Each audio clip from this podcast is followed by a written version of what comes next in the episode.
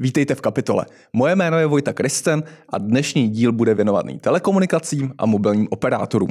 Mluvit budeme především o hlavních výzvách v tomto odvětví, o novel kyberbezpečnostního zákona, který může přijít největší operátory až na desítky miliard korun o tom, kdy bude stabilní signál ve vlacích, anebo o tom, jak si tuzemští operátoři připravují na další generaci mobilních sítích. Dnešním hostem kapitoly je Jiří Grund, prezident Asociace provozovatelů mobilních sítí, která sdružuje největší tuzemské mobilní operátory. Pane Grunde, vítejte. Dobrý den a děkuji za pozvání.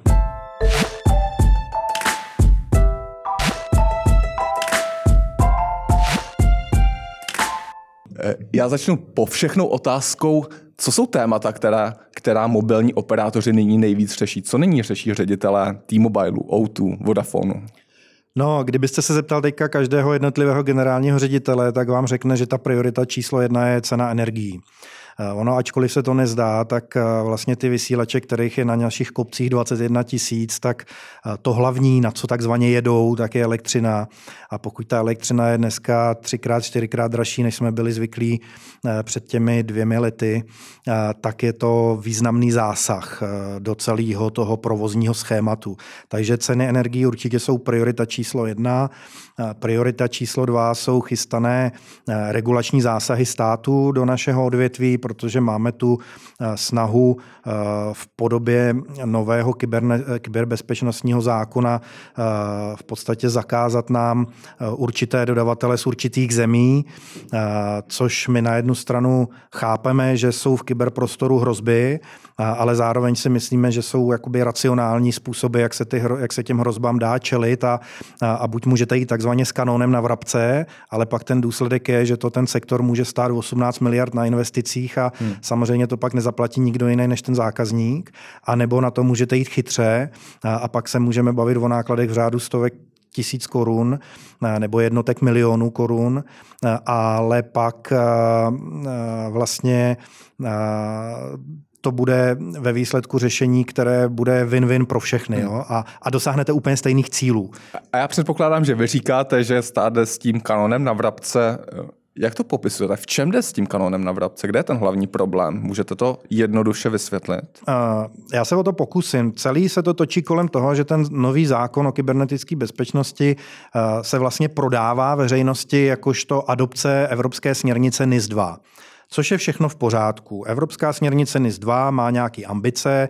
Jednou z těch ambicí je, aby třeba management firem eh, více sledoval kyberbezpečnostní témata, aby tam měli nějakou kompetenci v tom managementu, hmm. aby byli školeni a tak dále. Ta myšlenka je srozumitelná, to je vlastně tím, ochrana Evropy tak, před kyberbezpečnostními hrozbami. S tím není vůbec žádný problém, jenomže zase české prostředí si vymyslelo přídavek, takže kromě toho, že se v rámci toho zákona snažíme o adopci té směrnice NIS 2, s kterou nikdo nemá žádný problém a i její nasazení bude stát jako spousta peněz, jo? Ty, hmm. všechny ty firmy, nejenom ty velké, ale i ty malé operátory. Tak vedle toho vlastně ten Národní úřad pro kybernetickou bezpečnost tam tlačí novou věc, kterou ta Evropská unie nebo ta Evropská komise vůbec nezmiňuje a tou novou věcí je posuzování bezpečnosti dodavatelů. Hmm. Jinými slovy, to znamená, že stát má ambici říkat, s jakými dodavateli my jako soukromé firmy, které tady investujeme, můžeme a nemůžeme fungovat.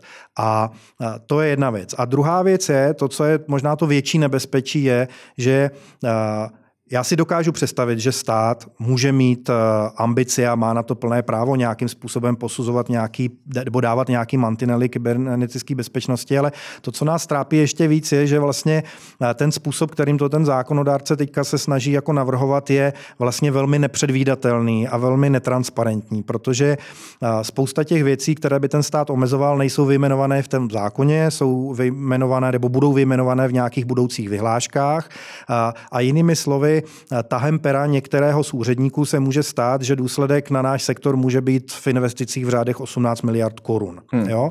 A v tom vidíme to nebezpečí. My si myslíme, že pokud stát má dělat nějaká geopolitická rozhodnutí typu dáváme nějakou zemi na sankční seznam z nějakých geopolitických důvodů, tak už na to dneska nástroje existují, může tady to udělat, ale pak pokud to má nějaké ekonomické důsledky, tak zatím musí stát. Ale to, co se tady uh, trošku teďka jako snaží vytvářet, je, že stát chce chce do jisté míry vytvořit superúřad z Nukibu, který si bude dělat, co chce a když to pak bude mít nějaké geopolitické důsledky typu, že ten úřad řekne a tady prostě nějaký dodavatelé z nějakých azijských zemích máte smůlu, tak si nad tím politici umyjou ruce, protože řeknou, a to nerozhodla česká vláda, to rozhodl nějaký kyberbezpečnostní hmm. úřad. Jo?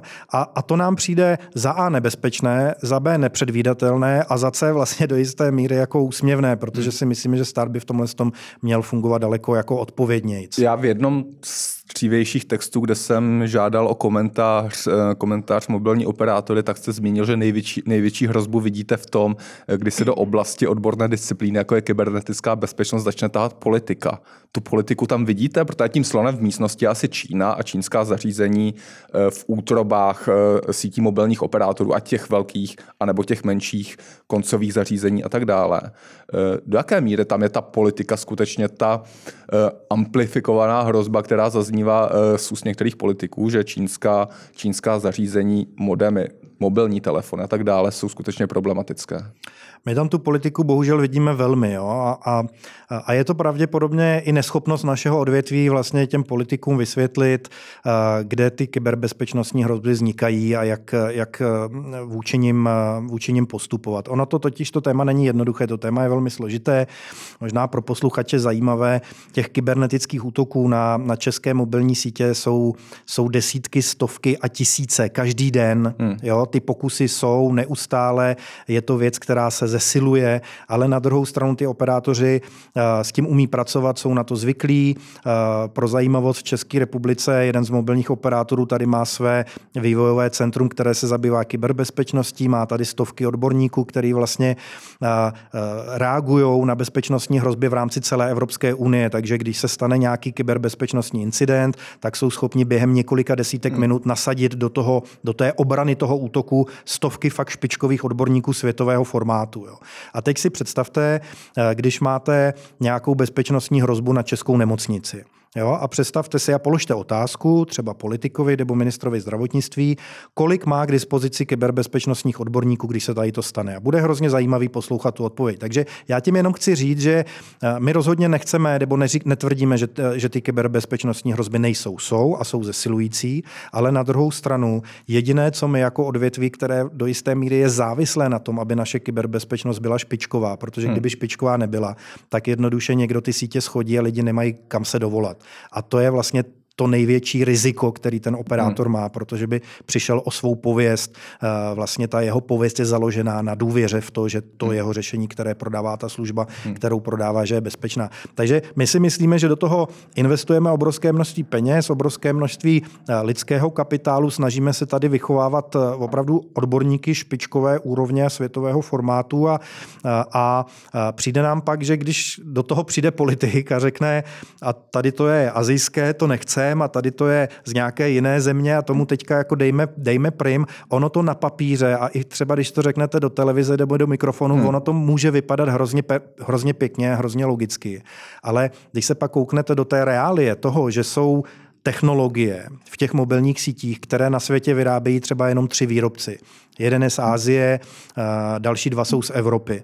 Teďka, když vy toho jednoho škrtnete a zbydou vám jenom ty dva, tak najednou zjistíte, že stojíte ve frontě a že v té frontě můžete stát třeba další dva, tři roky, hmm. než se na vás dostane řada. Vedle toho vy máte českým státem dané nějaké licenční kritéria, které říkají, v jaké kvalitě máte pokryt Českou republiku 5G sítěma do roku 2025. A vy nemůžete přijít za tím českým telekomunikačním úřadem a říct mu, hele, my to nestihneme, protože kvůli tomu, že jsme tady museli vyměnit dodavatele a teďka stojíme dalších dva roky ve frontě, tak jako smůla. Ten, ten regulátor vám dá pokutu, že jste nesplnil to, co jste slíbil. Hmm, jo? Hmm. A my celé, co, co říkáme, je, pojďme víc tu debatu, bavme se o těch rizicích, pojďme ty rizika dávat na stůl, ale pokud uděláme nějaká rozhodnutí jako hmm.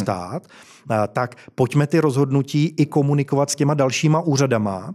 Jinými slovy, pokud kyberbezpečnostní úřad řekne něco chceme zakázat, tak to ale současně musí domluvit s tím telekomunikačním úřadem, který musí třeba zmírnit nebo změnit podmínky, na základě kterých vydal licenci. Tak a pojďme to tady dát na stůl. Bavíme mm-hmm. se tady primárně o té Ázii, eh, směřuje to primárně k té Číně. Eh, do jaké míry jsou čínská zařízení z pohledu mobilních operátorů problematická? Protože eh, podle poslední zpráv z těch jader, z té páteře svých sítí, tam už v zásadě tyto výrobky nejsou, tam se, tam se jich zbavila a poslední operátor tenduje nyní, pokud se nepletu, eh, posledního nového dodavatele.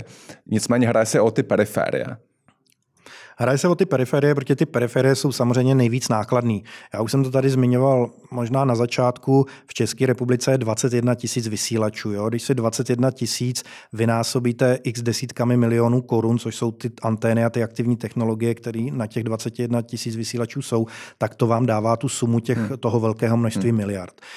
Každá ta síť má nějaké své jádro, což je, řekněme tomu, říkejme tomu nervová soustava, která to všechno řídí, kde probíhá šifrování, kde probíhá přidělování různých úkolů a ty kyberbezpečnostní experti eh, vnímají, že to jádro je to nejklíčovější, že když tu síť chci napadnout, tak se hmm. potřebuju zmocnit jádra. To znamená, eh, maximum té pozornosti je věnováno tomu, aby nemohlo být napadeno jádro sítě. Takže to je jeden bezpečnostní aspekt. Proto eh, třeba i z toho jádra vlastně preferují dneska operátoři mít jakousi variabilitu těch dodavatelů, že to nikdy nemají postavený na jednom dodavateli, že těch dodavatelů mají víc i z jiných částí světa, aby eh, nemohlo dojít k nějakému konkrétnímu problému. Dobrá, ale pokud nyní čeští operátoři říkají, že ve svých jádrech sítí nemají čínské výrobce nebo čínské zařízení, eh, říkají to proto, že je vnímají jako potenciálně nebezpečné, nebo proto, že si chtějí, ehm, dejme tomu, udobřit politiky a veřejnost těmi titulky, o kterých jsme hmm. se bavili, že jsou, že jsou vlastně. Já bych řekl, že to, je, že to je spíš o tom, že eh, vy nechcete mít v té síti, když stavíte síť, tak vy nikdy nechcete mít závislost na jedné firmě. To znamená, vy si těžko od firmy a koupíte jak to jádro, tak tu periferii, tak to hmm. koncové zařízení. Vždycky budete nějak jako poměřovat, eh, koho dáte kam a vždycky budete chtít mít eh, tam nějakou variabilitu, abyste nebyl v zajetí jednoho dodavatele. Moc dobře víme, eh, jak třeba na straně státu, když se vezmeme teďka do úst ministerstvo financí a informační systém, který řeší výběr daní, tak tam ten stát je vlastně v takzvaném vendor lockinu, jo? Že, že prostě má velký problém, kdyby to chtěl vysoutěžit s jiným dodavatelem. A toho se každý rozumný podnikatel, každá rozumná firma do jisté míry brání jako čert kříže. Jo? A, a takže a, proto se snaží diversifikovat. To bych řekl, že je, že je jedna věc. A druhá věc je, že když se zase budete bavit s těma odborníkama na kyberbezpečnost, tak ten jejich přístup je, že oni nevěří nikomu. Oni nevěří ani firmě z Evropy, ani firmě z Ázie, ani firmě z Ameriky. Ke každému tomu dodavateli přistupují jako k potenciálnímu riziku a snaží se, ono to pro, pro, normální, pro nás možná jako normální lidi to může přijít, eh, připadat jako paranoidní představa, jo? Ale, ale na druhou stranu já to zkusím k něčemu přirovnat. Jo? Když si zabezpečuju svůj byt, Eh, tak tam mám několik způsobů zabezpečení. Mám třeba kamerový systém, mám nějaký zámek na dveřích, můžu si tam dát nějaký mříže. A když jsem dostatečně paranoidní, to znamená, že nebudu nikomu věřit, tak asi budu postupovat tak, že si výrobce, který mi zajistí kamerový systém, bude jiná firma než výrobce, který mi zajistil ty kovové dveře nebo ty mříže a bude to ještě jiná firma než ta, která mi eh, koupila nebo dodala tu vložku do toho zámku. A to je možná zjednodušeně řečeno ten, ten jako eh, nej, nej nejracionálnější přístup, jak se k zajištění kyberbezpečnosti hmm. přistupuje. Prostě co nejvíce diverzifikovat různé dodavatele do různých částí, aby i když jedna část takzvaně padne hmm. nebo se prolomí, tak aby tam byla jiná úroveň, hmm. která vlastně pomůže eh, v případě toho incidentu to vrátit zpátky. Tak do jaké míry je uh, kyberbezpečnostním rizikem z vašeho pohledu že budou výrobky čínských dodavatelů v těch periferiích sítě. To znamená ne v tom jádru, ale na, na těch okrajích, v těch vysílačích, v těch koncových zařízeních. Tak eh, my jsme si nechali udělat nějaké studie, které vlastně i počítali, jaký by to sebou přinášelo náklady a my v těch periferiích těch sítí, v těch vysílačích to riziko nevidíme jak tak, jako tolik vysoké. Jo? Eh, ono ještě je úroveň, je, je debata o tom, jak vysoké je to riziko. Jo? Vy nikdy se nedostanete do fáze, že riziko je nula. Vždycky riziko bude, ale je velký rozdíl, jestli riziko je 50%, 10% nebo hmm. 5%. Jo? A pokud ho máte 5% nebo 10%, tak nastavíte nějaká jiná bezpečnostní opatření, která vám dokáže tady s tím 10% rizikem nějak jako uh, uh, v klidu fungovat. Jo? A, a tak k tomu vlastně přistupujeme, jo? že bereme tu, bereme tu eh, část, tu rádiovou část té sítě, to jsou ty vysílače, tak ji bereme jako, jako méně rizikovou. Ani nemáme žádný indicie ze světa, že by došlo k nějakým významným porušením nebo útokům na ty mobilní sítě skrz tady tu rádiovou část.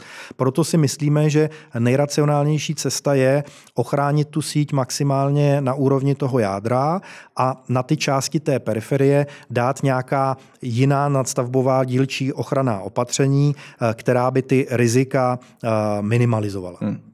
Uh. Tak teď si představme scénář. Máme tady novelu zákona kybernetické bezpečnosti. Pokud, pokud to dopadne tak, jak vy se obáváte, nebo ty obavy poměrně výrazně artikulujete a přijde NUKIP a řekne vám tak a teď milí operátoři, odstraňte, odstraňte tady čínské dodavatele ze, svý, ze svého jádra, odstraňte ze svých periferií. Vy jste zmiňoval, jste si zpracovával studii, která kvantifikovala ty finanční dopady, to je těch 18 miliard. Mě by zajímaly ale ty reálné dopady. Co by to znamenalo eh, pro mobilní operátory, eh, jak rychle by bylo možné obměnit ty, ty, ta, ta zařízení, protože předpokládám, že to nejde ze dne na den. A zajímal by mě i dopad na zákazníky, na, na to, jaký by to mělo vliv v zásadě na investiční činnost, na to, eh, na poskytování služeb a tak dále. Mm-hmm.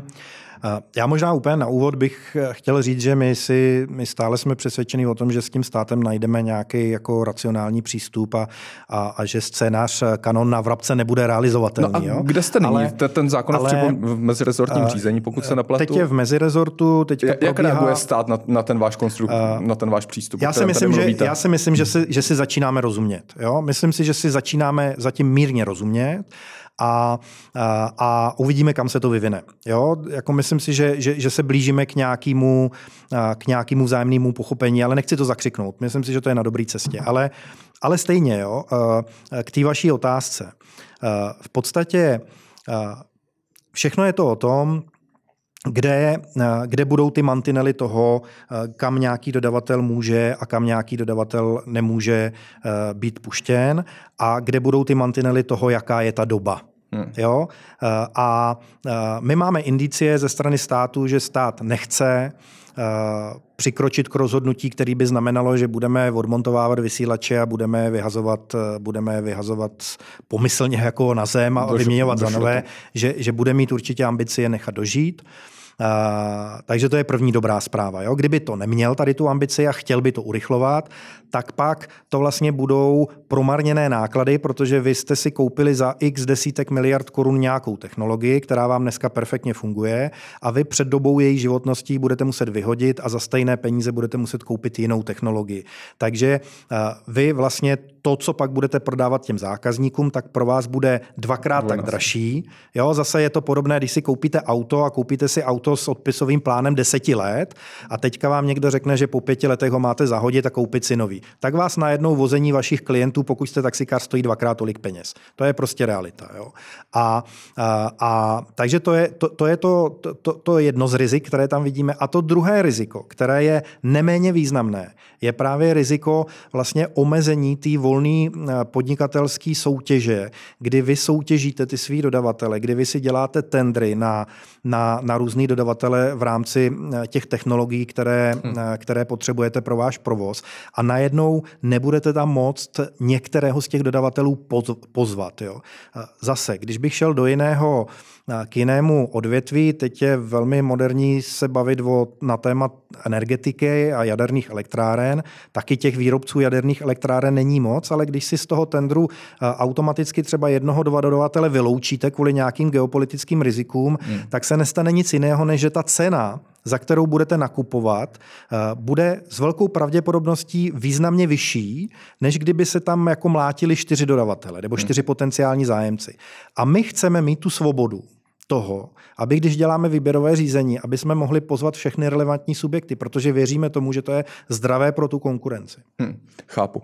Uh Pokud se trochu posuneme eh, dál, my jsme hovořili o těch prioritách, které řeší, které řeší ředitele největší, největších mobilních operátorů. Zmínil jste vysoké energie, eh, tam ten výhled asi není úplně radostný, ale předtím jsme ještě mluvili o, o stavebním řízení, o problematickém stavebním řízení, protože i když si to řada lidí možná neuvědomuje, tak, tak je to část, která poměrně výrazně zasahuje do, do, do biznisu mobilních operátorů, kteří potřebují pro svou infrastrukturu samozřejmě povolování staveb. Jaký je ten stav nyní? Můžete to krátce shrnout, eh, do jaké míry má Česká republika v tomto problém, protože ten problém tam je evidentní, ale ty konkrétní příklady ne, jsou, to, jsou oči otevírající. Já bych jednou větou řekl, že to je peklo a naprostá tragédie. Jo. A a ono, kromě toho, že to vidíme ve všech jiných oblastech života, od toho, když si chceme postavit dům, přes to, když chceme postavit dálnici, e, koridor nebo vyměnit nějaký most, e, tak všude jsou kolem toho miliony debat, ale ono se to promítá i do toho odvětví telekomunikačního. Jo. A zase vezměme si příklad. Jsme doma, jsme ve svém bytě, máme tam televizi, chceme si pustit Netflix a pouštět si nějaký skvělý filmy ve vysokém rozlišení. K tomu, abych tady tu službu mohl konzumovat, tak potřebuji mít kvalitní vysokorychlostní přípoj dvojku. Ideálně 1 gigabit eh, za vteřinu rychlost. Což znamená, že eh, budu potřebovat optickou přípojku.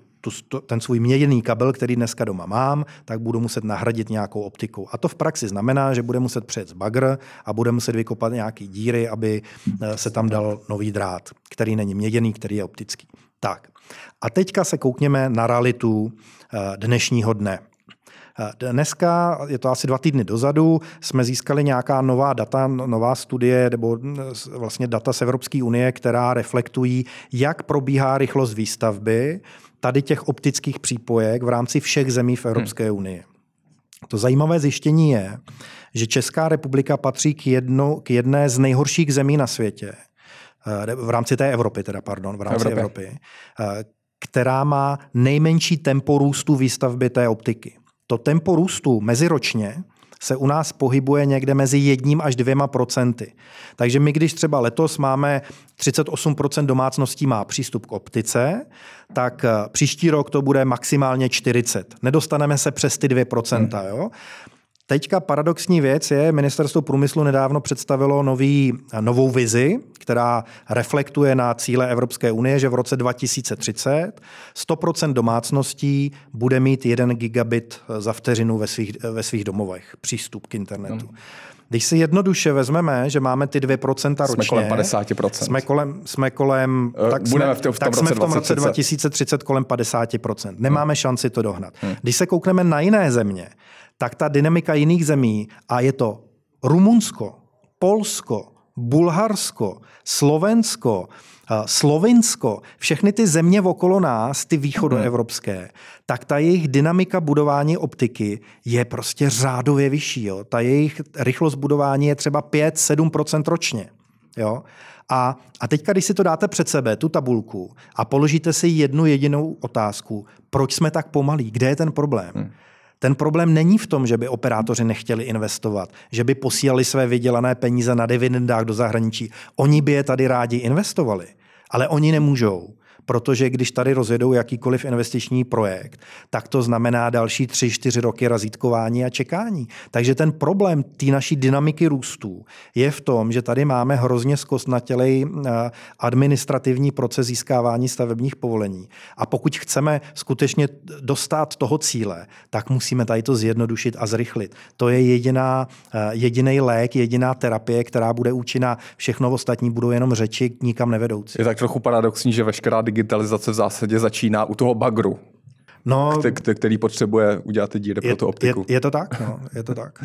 Eh, když se, hm, vy jste zmínil Netflix, eh, já si vybavuju v tomhletom kontextu, eh, a to mi možná pomůžete, scénář, kdy, kdy vlastně velcí mobilní operátoři vzhledem k trafiku, který streamování, streamování nyní eh, v sítích mobilních operátorů zabírá, eh, tak tam byly nějaké úvahy, úvahy o tom, že, eh, že by měly probíhat nějaké platby mezi velkými streamovacími platformami, jako je Netflix, jako je YouTube a dalšími, které by měly posílat platby právě mobilním operátorům na rozvíjení, udržování mobilních sítí. Já si vybavu, že taková dohoda byla v Koreji, ta, tam, tam byl nedávno nějaký, eh, nějaký další vývoj. Eh, máte nějaké informace o tom, eh, jak by to mohlo být v Evropě například, jestli k nějaké takové dohodě je vykročeno, jestli se odkračuje spíš? Já vím, že se o tom, ten stav je takový, že na úrovni Evropské unie se o tom vedou debaty. A, a jsou tam v podstatě jako dva silní, silný tábory. Jo. Jeden tábor jsou ti, jsou ti operátoři, kteří jsou vlastně ti investoři eh, do té, eh, do té infrastruktury a který eh, utrácejí ty miliardy, hmm.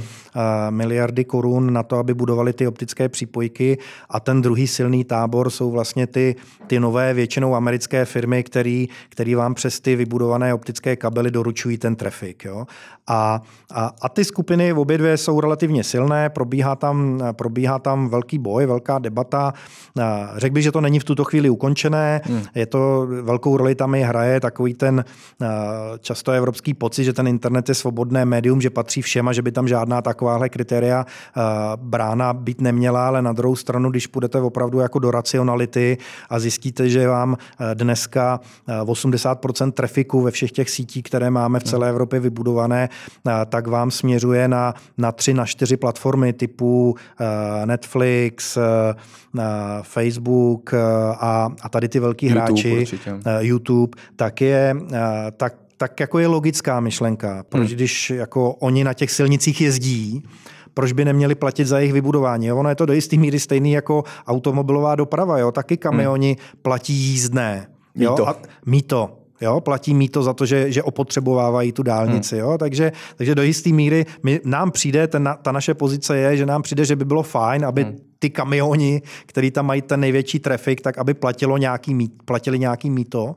A, a ta druhá strana říká, dálnice je svobodná, měla by být pro všechny a, a uvidíme, který názor hmm. zvítězí. Máte nějaký výhled, kde by v tomhle ohledu mohlo být v Evropě jasně? Je to otázka příštího roku, dalších třeba pěti let nebo, ne, nebo ještě dalšího horizontu podle vás? Já si myslím, že tady to je téma, který se bude ještě taky minimálně dva, tři roky řešit. Hmm.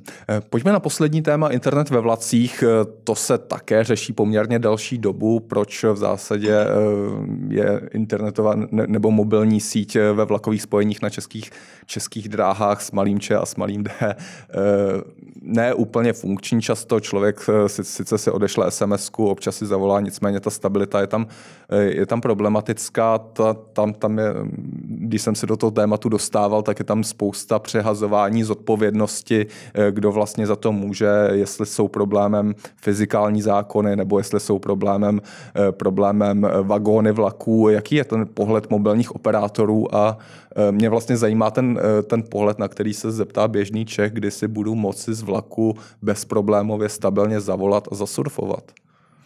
Tak já začnu tou pozitivní stránkou. Pokud všechno půjde podle plánu, tak v roce 2026 na koridoru Praha-Ostrava, Česká Třebová Brno bude perfektní síť podobná, jako dneska je v pražském metru. metru. Takže to je první dobrá zpráva. Druhá dobrá zpráva je, že vy jste říkal v té otázce, že jsou vlastně různé pohledy, kdo za to může. Já si troufám říct, že to už je taky minulost. Nám se povedlo vlastně těch deset let tady toho přehazování, kdo za to může, tak se nám povedlo v, minul, v minulém roce a půl hodně sjednotit, že jsme udělali velký kus práce, kdy jsme dali dohromady jak politiky na straně státu, na straně ministerstva průmyslu, tak lidi na straně zprávy železnic a i ty dopravce vlaků k jednomu stolu a ještě tam sedí Český telekomunikační úřad u toho stolu a vlastně vydefinovali jsme si, kde je problém a co je potřeba udělat pro to, aby se ten problém hmm. Vyřešil. Jo? A teďka, když to nějak v kostce zkusím, zkusím vysvětlit, tak my máme licenční kritéria, která nám dávají povinnost eh, mít kvalitu, určitou kvalitu signálu na vlakových koridorech. Eh, ty kritéria jsou splněna, je to změřeno Českým telekomunikačním úřadem a máme na to razítko, že to je prostě finito. Eh, ty kritéria říkají, že 4,5 metru nad kolejnicí má být nějaká úroveň signálu a ona tam je. Jsou samozřejmě oblasti, kde ta úroveň Eh, je podle těch kritérií, ale eh, když tam jede nějaká souprava, tak ta souprava fyzikálně podle toho, jaká je, ty soupravy jsou hrozně rozdílné, tak se chová jako Faradayova klec. Ona pohlcuje ten signál, ne, ne, nepouští, ho ne, nepouští ho dovnitř. Takže když najednou začnete řešit tady tu fyzikální jakoby hádanku, eh, tak máte dvě možnosti. Jedna možnost je, že za A zesílíte ten signál podél toho koridoru nad rámec té licence, což povede k tomu, že na část těch vlakových souprav, které nejsou tolik silné Faradayovy klece, tak ten signál pronikne i skrz tu kovovou skříň. Hmm. Jo? Ale přesto jsou některé soupravy, kde ten signál nepronikne skrz tu kovovou skříň. Jsou to třeba nejmodernější soupravy, které mají navíc i pokovená okna kvůli tomu, aby tam lidem nebylo v létě teplo, že to odráží to sluníčko, tak ono kromě sluníčka to odráží ten mobilní signál. Jo? A na takovéhle soupravě je potřeba na střechu nainstalovat anténu. Ta anténa chytne ten signál, co je venku a dostane ho dovnitř do toho vlaku. A teď je ta otázka, kdo by tohle to měl dělat. Vagóny nepatří operátorům, těžko to tam můžou montovat. Musí to pravděpodobně montovat ty, ty provozovatele. Licenční kritéria máme splněná, to znamená, úplně se operátorům nechce do toho ze svých peněz e, stavět další a další věže. Hmm. Takže se podařilo v rámci tady toho vzájemného dialogu nebo trialogu nebo dialogu s více subjekty e, dojít e, ke koncenzu, že stát z takzvaného Národního fondu obnovy, což jsou peníze z Evropské unie určený na, na digitalizaci a zlepšování vlastně digitální infrastruktury v každé zemi Evropské unie, tak tady z těch peněz se zainvestuje projekt eh, zesílení eh, signálů na vlakových koridorech nad, nad rámec licence a projekt eh, instalace opakovačů do těch vlakových souprav. Aktuální stav je takový, že na té trase Praha, Ostrava a Česká Třebová Brno se má postavit nějakých zhruba 80 vysílačů. Jsou už dneska vypsané výzvy na 25 vysílačů, který budou stavět mobilní operátoři. To jsou hmm. vysílače, které jsou mimo koridor. Chystá se dalších 55 vysílačů, který nebudou stavět operátoři, ale bude je stavět zpráva železnic, protože jsou to zrovna místa, kde dává logiku, aby byly přímo v tělese koridoru a tam nejlíp umí stavět zpráva železnic, hmm. protože to je jejich pozemek, oni tam jsou doma takže na to dostane zase dotace ta zpráva železnic. Navíc ty věže, které postaví zpráva železnic, tak budou tak robustní, že se na ně zpráva železnic postaví i svý, nebo pověsí i svý systémy uh, určený pro bezpečnost uh, dopravy na železnicích. Takže vlastně zabijeme dvě mouchy jednou ranou. A pak bude třetí dotační výzva, která se teďka finišuje, uh, která bude určená těm dopravcům a za tu oni si koupí ty opakovače do těch souprav. Hmm. Takže když všechno tady to klapne, Eh, tak v tom roce 2026 už tady ty koridory začnou fungovat. Eh, jediný riziko, který teďka před náma stojí, je, že eh, to posílení těch věží musí schválit Evropská komise v podobě takzvané notifikace, že to neodporuje nějaký hospodářský soutěži a tak. A tam už probíhá nějaký dialog mezi ministerstvem průmyslu a tou Evropskou komisí už skoro roka půl a, a stále není výsledek. Jo? Eh, my se obáváme toho, že když ten výsledek nebude, eh, řekněme, do konce roku, eh, tak to může celý ten projekt ohrozit, protože tam jsou pak napjaté termíny, kdy se to všechno má stihnout, ale pevně věříme, že, že ministerstvo dělá, co může, aby to stihlo. Hmm. Ta, a, a krátká otázka do závěru. Ta, Tady jste hovořil o, o koridorech mezi, mezi Prahou, Ostravou, eh, Českou Třebovou, Brnem. Eh, co, dal, co další vlakové, vlakové linky? Jak to, bude, jak to bude na dalších tratích? Protože samozřejmě nejsou jenom ty Ano, trasy. za operátory můžu říct, že my máme zpracovaný projekt na celou Českou republiku na všech pět hlavních vlakových koridorů, takže přesně víme, kde jsou ty místa, kde se musí posílit eh, ty věže a hledá se způsob financování. Stát vlastně nabídl, že v rámci toho Národního fondu obnovy uděláme pilot na tady těch dvou nejvytíženějších hmm. úsecích. V rámci toho zjistíme, jak ta spolupráce funguje, jak ten projekt funguje, jaký to má výsledky a pak budeme spolu se státem hledat další zdroje financování, jak tady to, jak tady to zafinancovat. Ta, hmm. ta otázka financování je vždycky, vždycky ta nejdůležitější. Na druhou stranu, zase aby to nevypadalo... A na těch to stojí není teda? Na, na tom to stojí, na, na tom to stojí.